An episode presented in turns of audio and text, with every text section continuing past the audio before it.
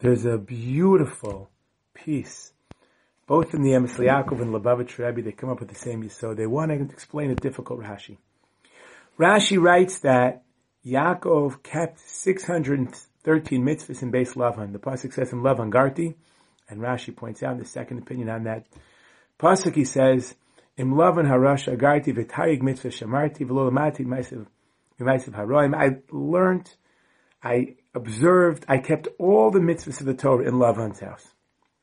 And the Mefarshim want to know how is that possible that Rashi can make such a claim for Yaakov? How could Yaakov say that? How could Rashi explain that's what Yaakov means? He, we know he married two sisters, and that's a violation of a pasuk in the Torah. It's an Isser Midaraisa. Not allowed to marry two sisters. So how can you argue you kept all Torah in Lavan's house? The one thing we know is that you didn't.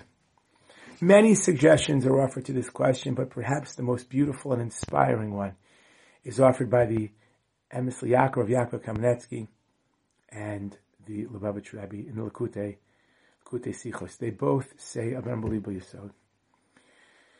It's based upon the fact that the Avos kept the Torah before Har Sinai only as a stringency. They did it b'Torah Chumrah. In other words, they weren't really obligated. No one's obligated to keep the mitzvahs until Har Sinai. Beforehand, it was just optional. It wasn't obligatory. It wasn't mandatory. They chose to. They did it as a chumrah. And here comes the yisod. We never take on chumras that damage, hurt, or undermine other people. Could you imagine if Yaakov went to Rachel and said, you know, Rachel, sorry, I'm machmer to keep the Torah, I can't marry you. It would have crushed her. She'd be devastated. The Torah values chumras because it shows a sense of uh, excitement and passion, hislahavus and dedication.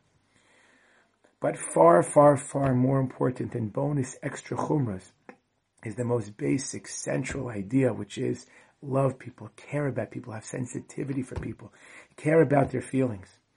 I remember there was a particular event that once occurred, the details aren't so critical, and one person insulted another person, and a big hush of Rav walked over to the insulted person and said, if only there would be like a little bonus chumrah in the Mishnah Berurah that says you should be makbadan v'ahavta l'reacha kamocha and kavod brios. The fact that it's every other pasuk and all the ideas of Torah eh, are just spelt out, or, or every other pasuk in Torah, it's the, the, the backbone of all the ideas of Torah that you're supposed to love people and care and be sensitive. If only it would have been like a chumrah on the side. He said it somewhat facetiously and sarcastically to make this insulted person feel better. But the message is clear. It's more important to be nice to people and caring and sensitive. That's the powerful mitzvah of the Ahavta L'reacha Kamocha, the Bein Adam Lechaver and mitzvahs are all rooted, are all based on this yisod.